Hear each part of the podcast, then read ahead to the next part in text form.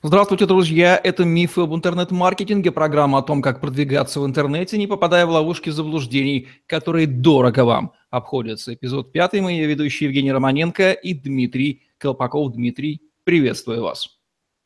Да, добрый день, Евгений.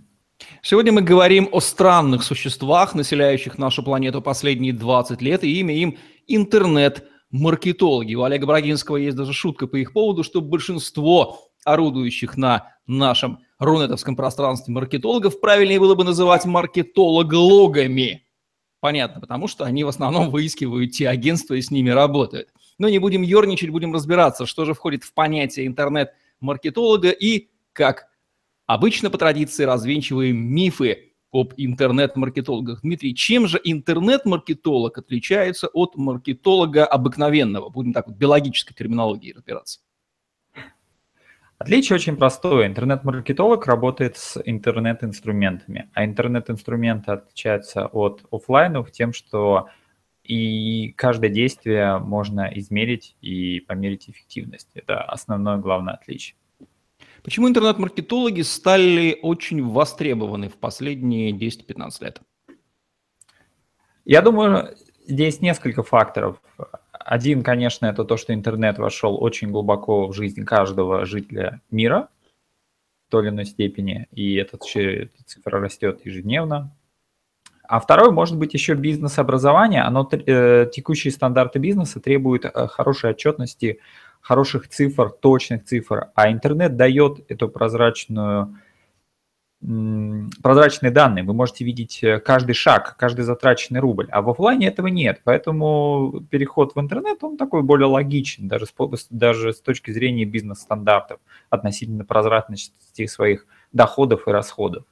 Давайте попытаемся на уровне кейса понять разницу между действиями обычного маркетолога и интернет-маркетолога. Может быть, что-нибудь интересненькое обнаружим. Вот обычный маркетолог, как его задача понимается в компании? Ну вот надо связаться с рекламными агентствами, разработать какой-нибудь макет рекламной конструкции, где-то разместить, заплатить деньги, все это выполнить, ну и проследить, авось от этого пойдут клиенты. Или просто это выполнить. Вот так обычно, да, формулируется задача перед обычным маркетологом? Так раньше она формулировалась, да. Как раз в этой концепции не хватает, может быть, это пойдет, а может быть и нет. То есть ты не можешь примерно прикинуть план, и ты не можешь даже померить после эффект. И это нарушает некий бизнес-стандарт относительно. В общем, его задача сводится к изготовлению рекламного какого-то сообщения на каком-то носителе, размещению и вываливанию в пространство. Пусть он там само работает, потому что отследить действительно никак нельзя. В этой связи как выглядит физически работа интернет-маркетолога? Он пост в социальной сети делает и как потом отслеживает? Вот для владельца бизнеса давайте это поясним. Давайте я в двух словах опишу. Интернет-реклама, она происходит на нескольких площадках. Например, возьмем «ВКонтакте», социальная сеть, всем знакомая. Допустим, он пишет пост. Если бы это был бы офлайн, он бы повесил билборд, и по нему бы могли идти звонки, но они бы смешивались с другими звонками, например, лояльных клиентов. Отделить их одних от других, у каждого спрашивая, откуда вы пришли, это неэффективный метод. В онлайне происходит следующим образом. Они попадают к вам на сайт, а на сайте установлена веб-аналитика. То есть некая система, где можно увидеть, с какого сайта пришел тот или иной посетитель. И вы видите, что 200 человек, 300 вчера зашло из «ВКонтакта», а вы знаете, что ваш маркетолог им занимается. Соответственно, все становится более понятно. В этом главное отличие. То есть в данном случае он имеет дело просто с другим физическим каналом, интернет, будем его грубо называть в представлении обывателя, да, и какими-то техниками, методами. Если в случае с обычным маркетологом он имел дело с баннером, допустим, на бигборде физическим, то здесь он имеет дело с социальной сетью и каким-то привлекающим внимание контентом. А принцип такой тот же самый – привлечение внимания и отслеживание, кто пришел к нам от этих действий и заинтересовался нашим продуктом. Вот и вся разница. Да-да-да, все верно. Даже само начало завлечения клиента имеет одинаковую цепочку, и после того, как клиент привлечен, он связывается с компанией. И вот на этом этапе происходит то же самое действие, что было в офлайне, в онлайне. Одно и то же. Дальше все зависит от того, кто берет трубку. В офлайне человек маркетолог выдергивает лид из офлайна, то интернет-маркетолог выдергивает лид из онлайна. Вот такая простая формулировка. Да, я могу даже немножко забегая вперед сказать, что сейчас, благодаря некоторым интернет-инструментам, таким как динамические номера, через них пытаются отслеживать офлайн-рекламу, раздавая отдельные номера, то есть их может быть несколько десятков и сотни на каждый отдельный там билборд. И если раньше был один, допустим, телефон, сейчас их может быть 100, можно 100 купить за небольшую цену благодаря новым технологиям, но это будет в отдельном подкасте. Но принцип простой, просто нужен инструмент отслеживания. В интернете он автоматически настроен, когда вы переходите с сайта на сайт, сайт новый, на который вы зашли, он знает, откуда вы пришли. Это очень легко узнать, любой разработчик это знает. Поэтому этот механизм изначально просто в интернете заложен, которым сразу воспользовались. То есть разительным отличием интернет-маркетинга является прозрачность полная в переходах, цифрах, там все отслеживается на раз, два, три. Что в офлайне сделать крайне тяжело, нужно выдумать какие-то технологии. В интернете все это видно, это все считается автоматом. Поэтому существуют сервисы веб-аналитики, как Яндекс Метрика или Google Analytics, так? Ну, говоря, например, в офлайне, это можно сделать, если купить на каждый баннер по отдельному номеру ну, и да, смотреть. Да, вот это можно отследить. Только вот цена номера может не соответствовать, просто не биться с расходами по рекламе. Поэтому так это не очень удобно делать. А в интернете это бесплатная услуга. Окей. Какой же арсенал способов привлечения лидов из интернета, где куча разных каналов, доступен интернет-маркетологу, скажем так, джентльменский набор толкового интернет-маркетолога, которым он должен обладать априори? Я могу сказать, что сейчас их очень много инструментов, и маркетолог, который обладает большим количеством каналов, он уже обычно руководит другими маркетологами, которые занимаются одним или двумя каналами. Сейчас я их условно делю на 4 группы. Первое – это технические источники рекламы, такие как поисковое продвижение, SEO, контекстная реклама и таргетированная реклама в социальных сетях. Там нужно знать, как устроен код, как система работает. Здесь очень хорошо с этой задачей справляются люди технического склада ума, либо если они раньше имели опыт с программированием. Вторая группа – это люди, кто хорошо пишут тексты или копирайтеры. Сейчас копирайтеры немножко переходят в социальные сети, они начинают делать рассылки через e-mail, кто-то начинает вести блог корпоративный, возможно, делают какие-то креативы для YouTube. Да, дальше следующая, третья группа – это дизайнеры. Раньше они были дизайнерами, они рисовали креатив, вот эти вот как раз билборды, вот эта вот вся школа, когда нужно было что-то креативное, что-то запоминающее, чтобы цепляющее. Сейчас для них тоже есть отдельные каналы, опять же, тот же YouTube, потому что там можно сделать что-то, какую-то красивую картинку, те же даже скринкасты делают, там же могут быть баннерная реклама, и e-mail. Есть e-mail, где нет текста, а есть просто 2-3 баннера красивых, которые просто побуждают человека кликнуть, перейти на сайт. И последняя группа, сейчас вот недавно совсем появилась, это лайв-трансляции. Сейчас появились, например, YouTube, когда можно включить на YouTube живую трансляцию и показывать бэкстейдж, то есть как твоя компания выглядит изнутри, такие закулисья.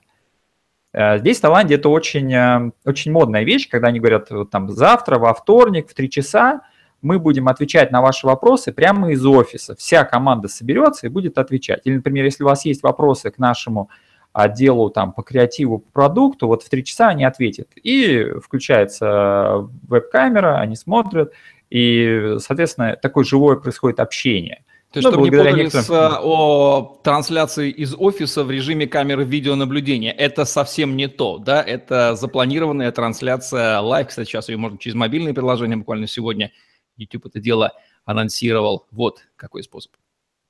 Да.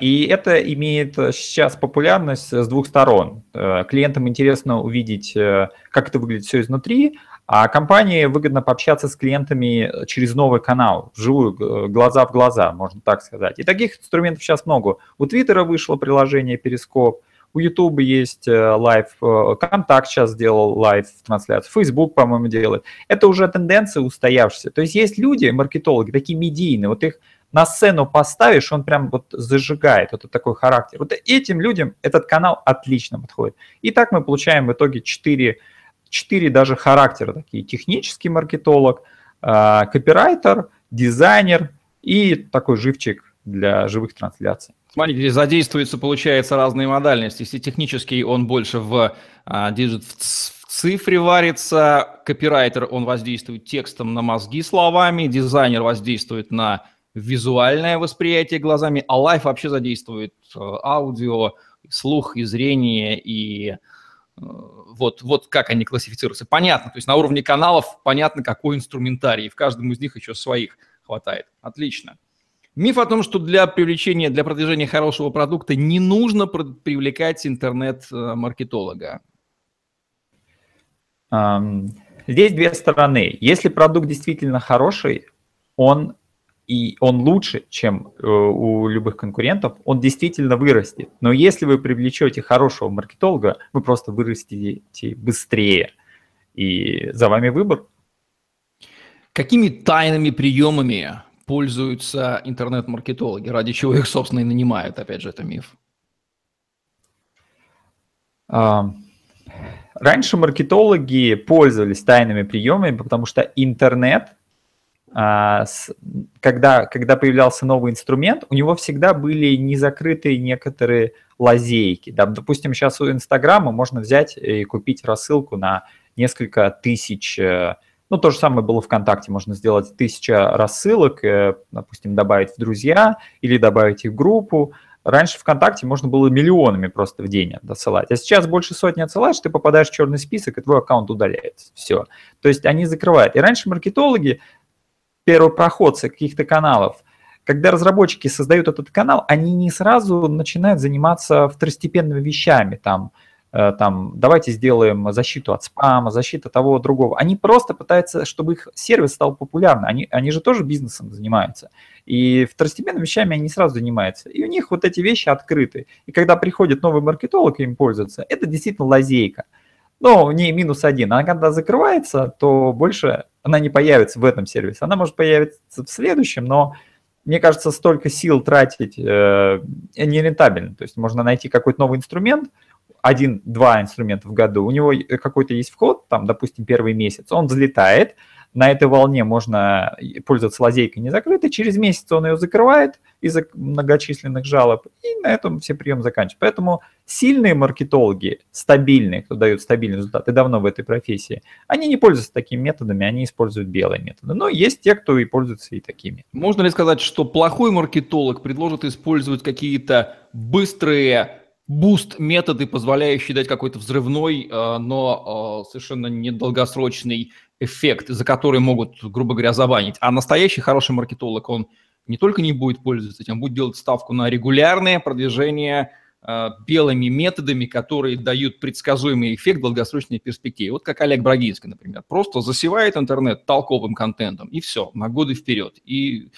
тактика и стратегия это сработает, нет сомнений. Я согласен, что можно даже так отсеивать, разговаривая с интернет-маркетологами, можно спросить, какие методы вы используете какие-нибудь методы накрутки, можно ли у вас купить боты. Если он говорит «да», то, скорее всего, с этим маркетологом будет опасно работать, потому что, например, я знаю несколько популярных приложений в App Store, которые купили несколько ботов, накручивающие им отзывы и установки, и в итоге они вылетели с App Store, и дальше что теперь делать, непонятно. То есть это риск. Конечно, поэтому надо... Такой горе-маркетолог еще может ухайдохать бизнес-компании, если его вовремя не идентифицировать и допустить его, как говорится, к операционному столу. Он просто убьет пациента, а потом идет чистенький, и ничего не будет, а бизнес он загубил. Вот так вот. Ну, да, он может быть. В поисковых системах ваш сайт могут забанить, мобильные ваши приложения могут удалить, забанить, и... Ну, в социальных сетях то же самое, везде. То есть накрутки самим компаниям, кто... хостят эти сервисы, такие как YouTube, такие как Apple Store, Google Search. Им невыгодно такие вот игроки, кто использует черные методы, чтобы быстро в топ влететь. Это чем-то похоже даже вот на допинги в спорте. Человек берет какой-то допинг, его результаты вырастают, а потом же происходит какой-то откат. И регулярно он результат не будет давать. У него какие-то... То либо его схватят, либо у него начнутся проблемы со здоровьем. А спортсмены стабильные, сильные, они не используют эту методику. Они понимают, что ты сегодня победил, а завтра ты вылетел просто из спорта. Зачем так? То же самое здесь. Прекрасная аналогия, отлично понятная любому русскому человеку, стремящемуся к результатам здесь и сейчас быстро. Нет, интернет вас, дамы и господа, дисциплинирует. Правильная стратегия будет долгосрочная. Мифы, связанные с путаницей интернет-маркетологов, с другими представителями других профессий, в частности, с веб-разработчиками или консультантами по бизнесу. Занимается ли интернет-маркетолог разработкой сайта? И если да, то своими руками он лезет в код или взаимодействует со сторонними разработчиками? Там, поправьте нам кнопку на сайте, чтобы на нее лучше нажимали. Это зависит от маркетолога. Если маркетолог из технического бэкграунда, у него есть технический опыт, он раньше разрабатывал сайты, делал лендинг-пейдж, знает HTML, знает, как делать это, он, в принципе... средний уровень задач, ну, такие, как поправить кнопку, он сможет сам, даже не привлекая разработчиков. Иногда маркетологи ведут работы по тому, как должен изменяться целый сайт, но они уже руководят разработчиками. Но это, скажем, сейчас это редкость, потому что чем больше сейчас уходит каждый канал в более сильную конкуренцию, тем сильнее отбрасываются все сторонние вещи. Это даже вот разработчиков, по-моему, программистов, сейчас, по-моему, насчитывается там 10 или 12 видов языков. Есть PHP, есть там фронт-энд, есть бэк-энд, есть там мобильный разработчик, есть даже Android-разработчик, iOS-разработчик. Сейчас примерно то же самое происходит в рекламе, и со сторонние вещи, такие как разработка, если уже разработка поделилась на 12 частей, то как может маркетолог потянуть? Он не может быть такие мощные профессии в себе две содержать. Он может какой-то базис знать, но не более, который, кстати, рекомендуется знать. Занимается ли интернет-маркетолог user experience, юзабилити сайта и повышением его эффективности? Я, может быть, здесь правильно ли употребил термин юзабилити, user experience? Одно ли это тоже, или если нет, то сейчас разделите их, но смысл... Понятен вопрос. Для меня лично это одно и то же. Разница только в том, с точки зрения, чего вы смотрите. Но об этом надо отдельно говорить, что такое user experience или там user интерфейс и так далее. Но суть одна. Вам нужно улучшить опыт вашего пользователя так, чтобы у вас эффективность продаж выросла. Вся цель к этому сводится, к тому, чтобы ему было удобно у вас купить. Неважно, как это называется, будем это так называть. Это повышение количества продаж, удобство продаж, можно так сказать. Теперь, занимается ли он этим? Частично он этим занимается, и он будет убирать явные большие косяки, потому что они мешают ему достигать его основной цели. Но чем больше он будет уходить вглубь, тем больше это будет касаться уже скорее людей, кто занимается разработкой, либо кто специализируется на этом. Но средние и явные косяки он попросит убрать сразу же, это однозначно. То есть у него компетенция до среднего уровня будет. Занимается ли интернет-маркетолог настройкой веб-аналитики, или он уже является пользователем настроенной веб-аналитики? В конце концов, его задача не приборную панель создавать, а смотреть на приборы и понимать, куда движутся транспортные средства. Однозначно маркетологу хорошо знать веб-аналитику на среднем или на хорошем уровне. Уровень, когда он может настраивать веб-аналитику на очень хорошем уровне, обычно это умеет только технический, потому что технические маркетологи, потому что надо знать хорошо языки программирования, потому что надо знать, какой запрос тебе сайт отдает, где какой код. То есть людям, кому это нравится, маркетологи в этом разбираются. Если нет, они просто ставят задачи разработчиками, но в принципе каждый маркетолог на уровне использования веб-аналитики, он должен знать хорошо, потому что он должен уметь считать свои цифры. Но надо еще понимать, что есть отдельная профессия, называется веб-аналитик, кто специализируется на этом. И вот он знает глубоко каждую деталь. Веб-маркетологи знают ровно до тех границ, которые они используют в работе. Если они это не используют, а веб-аналитика сейчас растет огромными масштабами, он может чего-то не знать. Но свою область он покрывает, как правило, но в детали он лезть не будет. Занимается ли интернет-маркетолог оптимизацией бизнес-процессов, если обнаруживает их неоптимальность?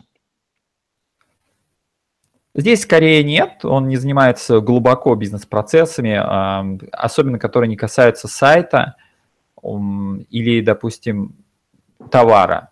Он может чуть-чуть делать какие-то коррективы, ему нужно понимать товар, потому что он очень сильно влияет на...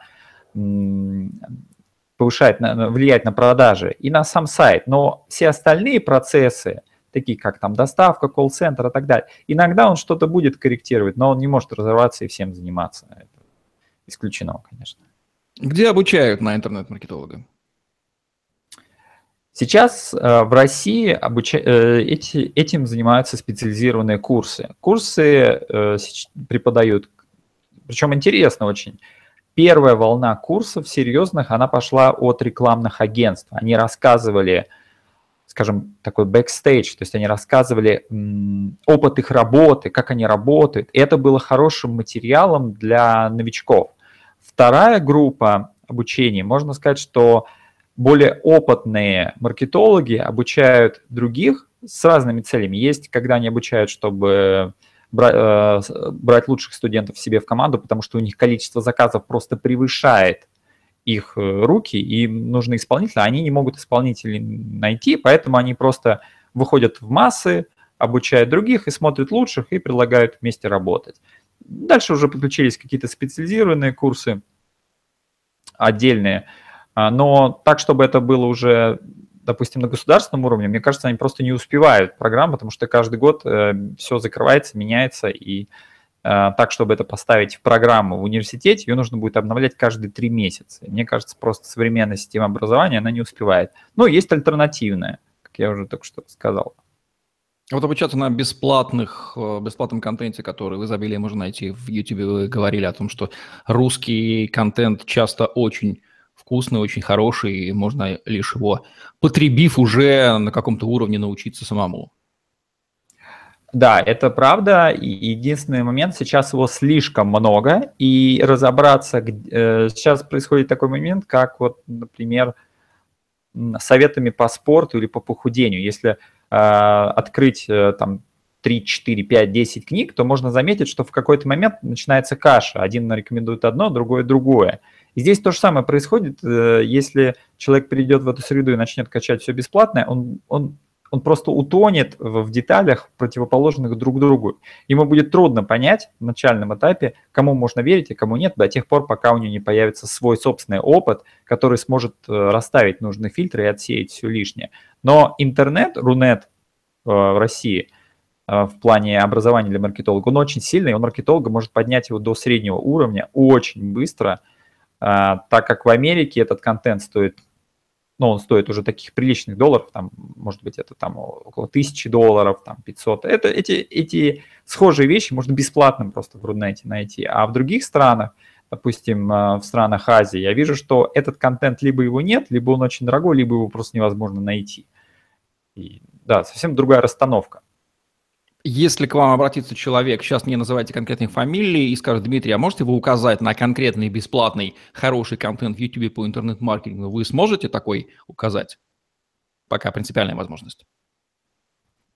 Да, я планирую даже целый раздел на сайте по постановке меток на своем открыть, где я буду просто публиковать те видео, которые лично мне понравились. И любой желающий может их смотреть, они группированы по темам по каждому каналу.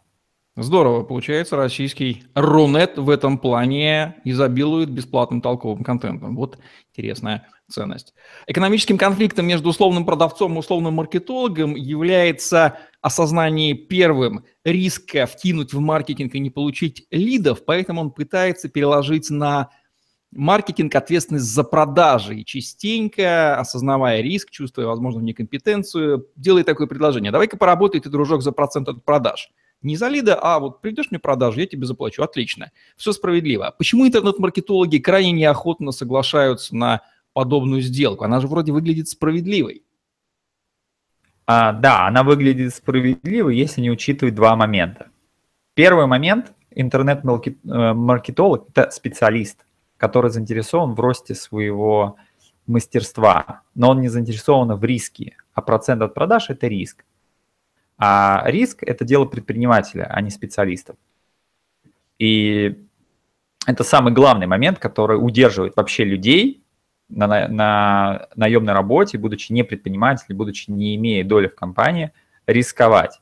Потому что игра предпринимателя и игра специалистов, она совершенно разная. Специалист – стабильный рост, у которого меньше рисков. У предпринимателя все крайности. У него либо минус, либо большой плюс. Середины нет. У специалистов дорога другая. Здесь идет такое некое перекладывание ответственности, что мы рисковать не хотим, давай переложим ответственность на кого-нибудь. Ну, давай вот на маркетолога. Раньше то же самое делали в отделе продаж. Они говорят, давайте вы будете продавать.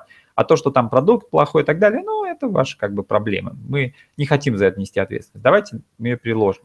Поэтому, это, на мой взгляд, это перекладывание ответственности, потому что предприниматель по уровню риска и ответственности, он выше, чем любой специалист. Поэтому, если он приходит в эту отрасль, он должен брать на себя риск. Если он... И здесь даже в Азии есть такая вещь, что если ты отдаешь человеку, предлагаешь процент, это значит, что ты не веришь в его силу, а зачем ты его берешь. Это первый момент. Теперь второе.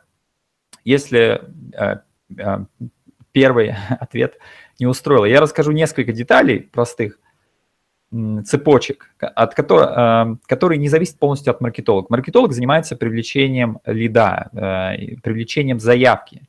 Он находит человека в интернете и приводит на ваш сайт. На этом его работа, в общем-то, заканчивается. А от чего еще продажа зависит? Вот человек пришел, увидел, что у вас поехал дизайн. Или дизайн какой-то дешевый, или сайт как-то вот некачественно сделан, вот видно, что вот на коленке, или контента там мало, вот плохо написано, еще что-то. Причем здесь маркетолог. Маркетолог не занимается разработкой сайта, это не его прямая обязанность. Он исправляет явные косяки, но во все детали сайта он не будет лезть, иначе он бы разработкой сайта занимался. Окей, допустим, у вас хороший сайт, но у вас плохой бренд, а у вас куча отзывов плохих вот о компании. Человек зашел на сайт, увидел рекламу, а потом посмотрел, что в интернете пишут, а там ужас пишут просто. Они говорят, и он не купил.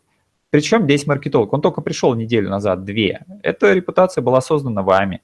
И маркетолог может не знать, какая репутация. И следующее, допустим, если репутация, все окей, сайт хороший.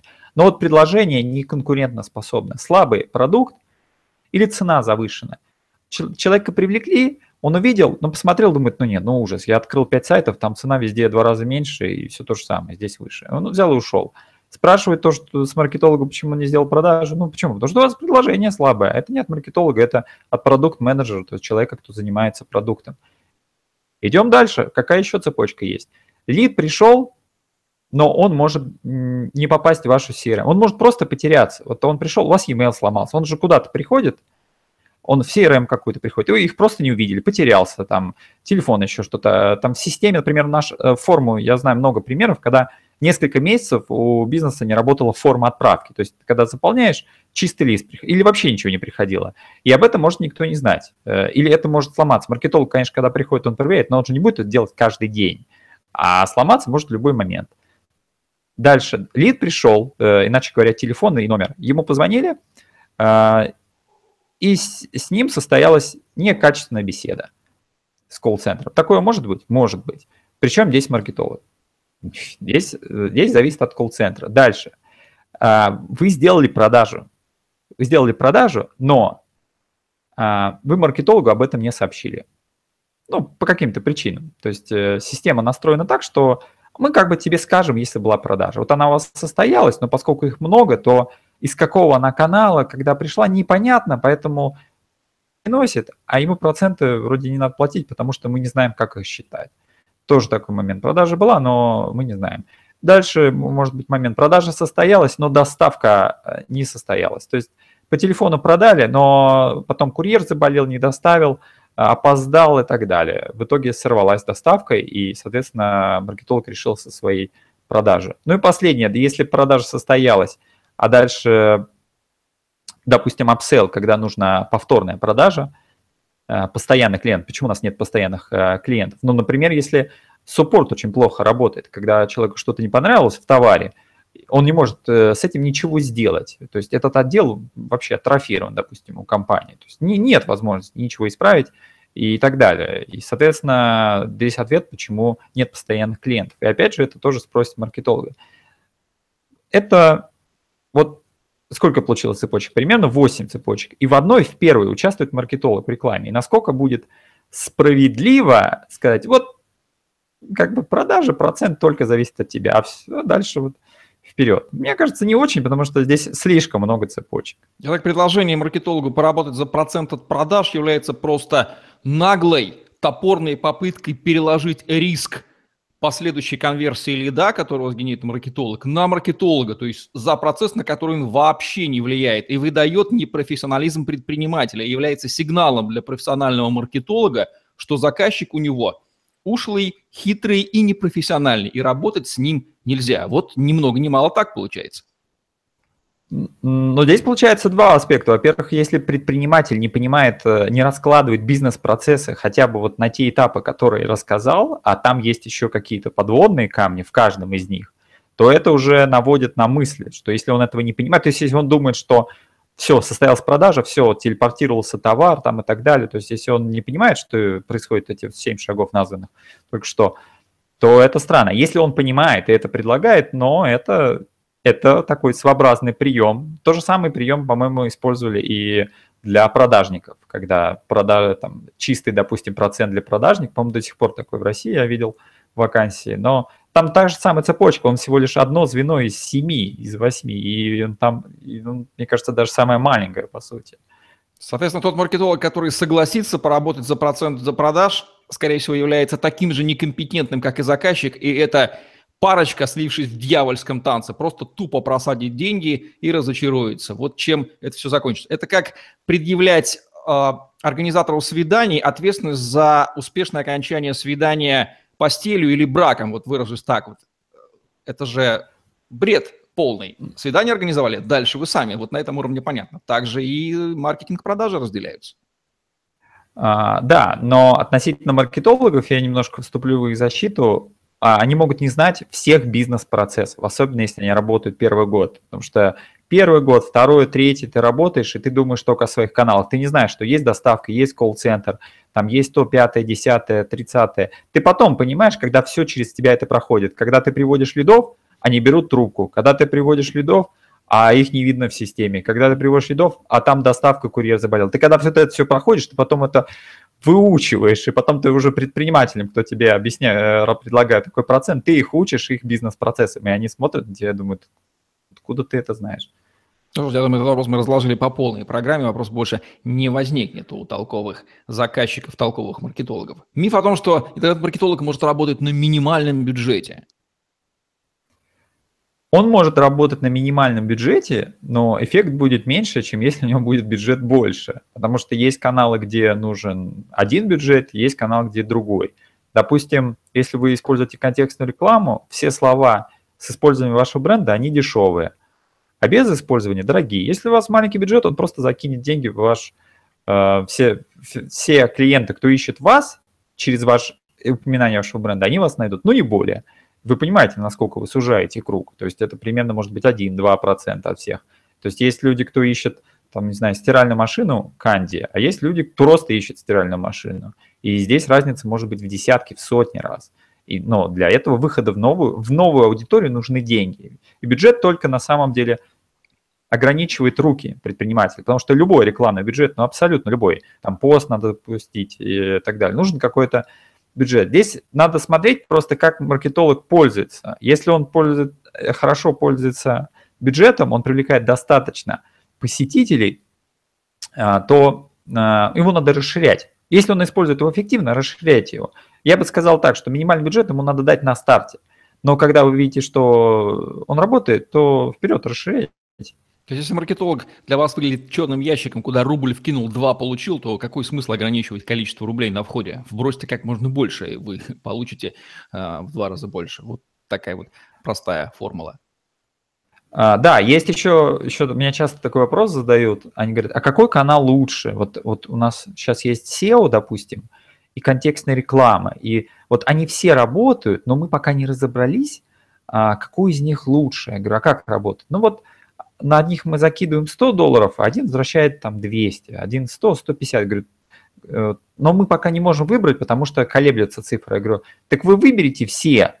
Если они все окупаются, тогда какая вам разница? Все вместе, они больше вам дадут денег, чем какой-то отдельности.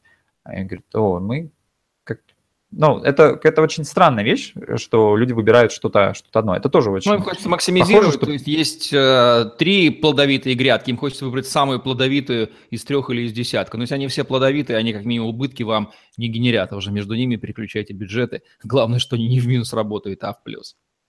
Там есть еще такой момент, что у каналов есть ограничения. Там, допустим, в поиске там, стиральной машины, их ищет там 100 тысяч человек в месяц. И все, и выше этого не прыгнешь. И в это время надо выходить в новый канал. Просто многие думают, так, вот этот канал эффективный, давайте вот его будем каждый месяц 2 раза увеличить. В какой-то момент он встанет. И все, его больше можно увеличивать в зависимости от того, когда люди придут и начнут им пользоваться. И это надо долгое время ждать, раскачивать и так далее, там, искать какие-то приемы. И в этот момент надо выходить в новый. Поэтому именно фокусация на одном канале – это тоже тупиковое. То есть вы один раскачаете, и дальше у вас будет застой. Как измерить эффективность работы интернет-маркетолога? Здесь, во-первых, поможет профессиональные системы веб-аналитики, такие как Яндекс Метрика, Google Analytics. Некоторые вещи маркетолог может сам предложить, как именно лучше всего мерить его работу. Самые стандартные вещи – это количество посетителей и количество конвертированных в заявки. Все остальное на самом деле детали. То есть есть измерения технические, а есть измерения бизнесовые. Бизнесовые – сколько человек пришло, сколько человек оставили заявку на покупку, и можно еще смотреть, сколько из них купило. Ну, в общем-то, это вот все, что нужно знать бизнесу.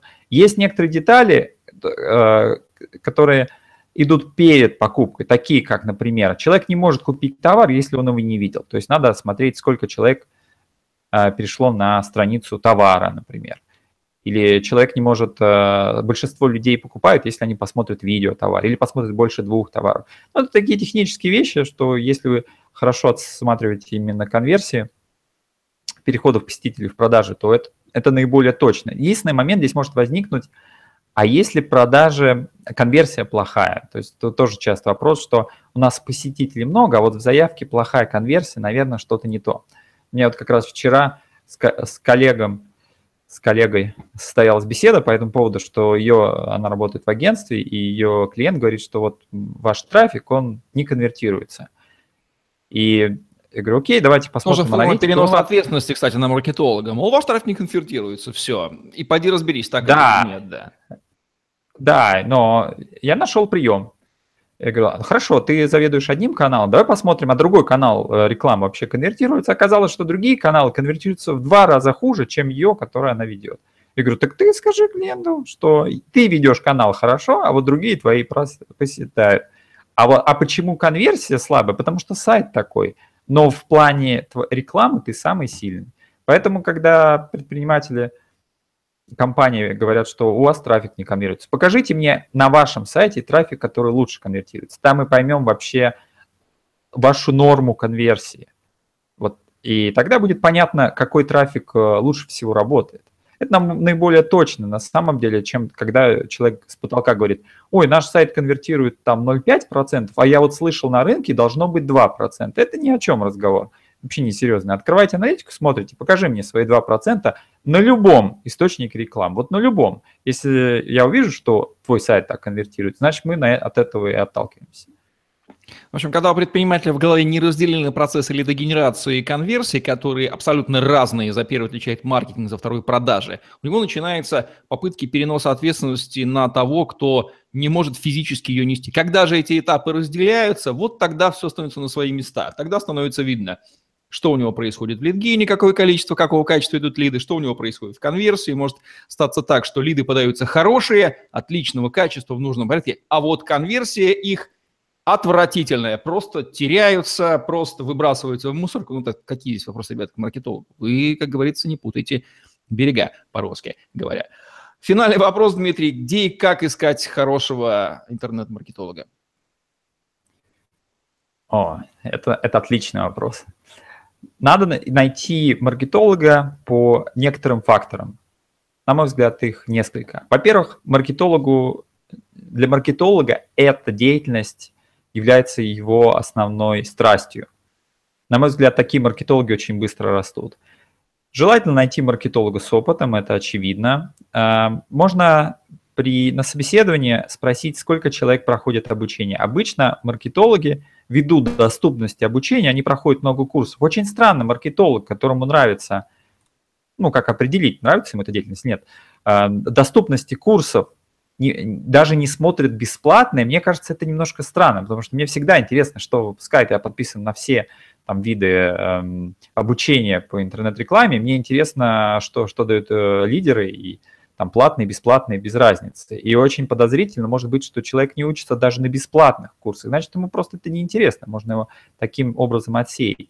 Можно посмотреть кейсы, насколько они стабильны у человека, и как они у него растут. Он может расширяться по горизонтали, то есть он может использовать разные виды, он может там пойти в один канал, второй, третий, четвертый, то есть он растет как менеджер, а может использовать глубоко, он может один и тот же канал, но копать глубже, то есть с каждым годом он совершенствует свой навык, и по кейсам это будет видно. И, конечно, нужно спрашивать рекомендации, если вам рекомендуют кого-то, то человека, с кем они уже работали, то обязательно надо попробовать. С маркетологом просто очень удобно попробовать поработать недельки 2-3, если он проходит начальный отбор. И его работу можно хорошо увидеть. Она довольно прозрачна, сколько он посетителей приводит и так далее. Как правильно сформировать требования к маркетологу? Ведь с этим-то вообще огромная проблема из-за непонимания, что и как они делают. Какие необходимые компоненты должны быть в этих требованиях у того, кто нанимает его?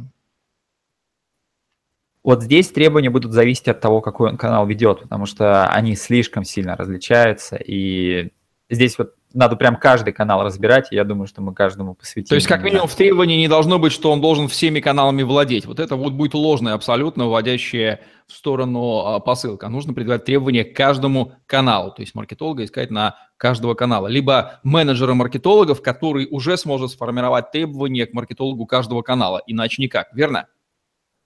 Да, сейчас отрасль выросла такая, что если вы хотите менеджера, то это будет менеджер, но он будет управлять другими маркетологами, который будет заниматься один канал, один человек. Но так, чтобы взять человека, и он вам будет вести сразу 20 каналов, это не очень реально, может быть, только если они на каком-то начальном этапе, но это на самом деле очень сильная расфокусировка. Просто возьмите, посмотрите на любые отделы разработки, вы увидите, что там люди занимаются и версткой, и там и бэкграундом, и мобильным, и баз данными, и так далее. Сейчас в рекламе то же самое, и пора перейти вот на этот уровень мышления, что один канал, один человек. Да, нужен менеджер, да, он должен знать каждый канал на среднем там, на уровне, да, окей, вот такой. Но не так, что один человек и 100 каналов, это сказка. Дмитрий, будет ли справедлив финальный вывод, что если бизнес обладает маленьким бюджетом, не готов увеличить бюджет на маркетинг, то у него есть одна и та же альтернатива. Во-первых, ему становятся недоступны профессиональные маркетологи по каждому каналу. Во-вторых, ему нужно самому обучаться элементарным основам маркетинга по каждому каналу, пыкаться-мыкаться и пытаться как-то там ручками генерить. Вот такая у него единственная альтернатива. Даже не она, а она одна. Я бы немножко коррекцию некоторую внес. Я не очень понимаю, как можно не расширить бюджет на рекламу, которая приносит больше денег, чем на нее тратят. Потому что не считают, они не знают, они видят затраты, но они не понимают их эффективности. Для них это чистые затраты. То есть проблема оказывается, вы хотите сказать, в том, что начните считать, ребята, и тогда вопрос снимается. Да? Если у вас есть черный ящик, куда рубль вкинул, 2 получил, то какой смысл экономить на этом рубле? Надо вкинуть как можно больше этих рублей, все, что становится на свои места. С этого надо прям начать. Это в первую очередь. То есть проблема поиска маркетолога упирается в проблему понимание эффективности ваших каналов маркетинга сейчас уже. Вот первичная задача, а не искать маркетолога. Здесь может быть два подхода. Если у компании нет бюджета даже для первого маркетолога, даже для первой зарплаты, то, естественно, нужно какой-то раскачать один свой канал, в котором даст результат, и вот на него уже нанимать человека. Поскольку вы будете знать все детали, то если этот канал вы раскачаете до такого уровня, что он покрывает зарплату будущего маркетолога, то вот как только он достиг этого уровня, и нанимаете, ваш же бюджет появился, правильно? А у вас руки заодно освободятся для следующего канала. Если же у вас сразу есть бюджет, что у большинства компаний есть, то обычно действительно ошибка в том, что они просто считают расходы, а вот сколько это приносит, они не умеют считать. Если бы они увидели, что это приносит в несколько раз больше, то проблем с бюджетом просто не стоит. То есть финальная рекомендация – раскачайте канал, а потом посмотрите, не выгоднее ли на него поставить человека, то есть включить принцип разделения труда. Если он себя будет окупать, таким образом у вас будет работающий канал и человек на нем, и вы сможете уделять внимание любым другим задачам. А про канал этот забудьте, все, он работает, на нем человек стоит. Да, я бы даже добавил бы, что раз вы раскачали канал, который уже приносит определенную сумму покрывающего расхода, то когда вы берете человека, вы же знаете, что этот канал не может упасть ниже этого уровня. То есть вы берете так, что раз он на этом сфокусируется, скорее всего, он его и раскачает еще больше. А если нет, значит, пока его квалификация маркетолога ниже, чем у вас. Вы же смогли его раскачать. Ваша задача совместно выйти на уровень, на котором он пришел, на котором вы покинули канал, и дальше, да, дальше вы можете другим каналом заняться, и дальше просто масштабироваться. Ну, слушай, вот такой вот насыщенный абсолютно по больной теме получился у нас выпуск о мифах про интернет-маркетологов. Я надеюсь, что мы их в целом все затронули и в целом картину выровняли, как правильно относиться к поиску этого человека, что он должен уметь, чего уметь не должен, в чем его ответственность. Спасибо, Дмитрий. Будем завершать наш сегодняшний выпуск программы «Миф об интернет-маркетинге», где мы говорим о том, как продвигаться в интернете, не попадая в ловушки заблуждений, которые вам дорого обходятся. Дмитрий Колпаков и Евгений Романенко были с вами. Ставьте лайк, подписывайтесь на наш YouTube-канал, чтобы смотреть новые ежедневные видео с вашими любимыми экспертами. На сегодня все. Находите нормальных интернет-маркетологов и продвигайтесь в интернете. Всем пока, до новых встреч. Всем пока, до следующих выпусков.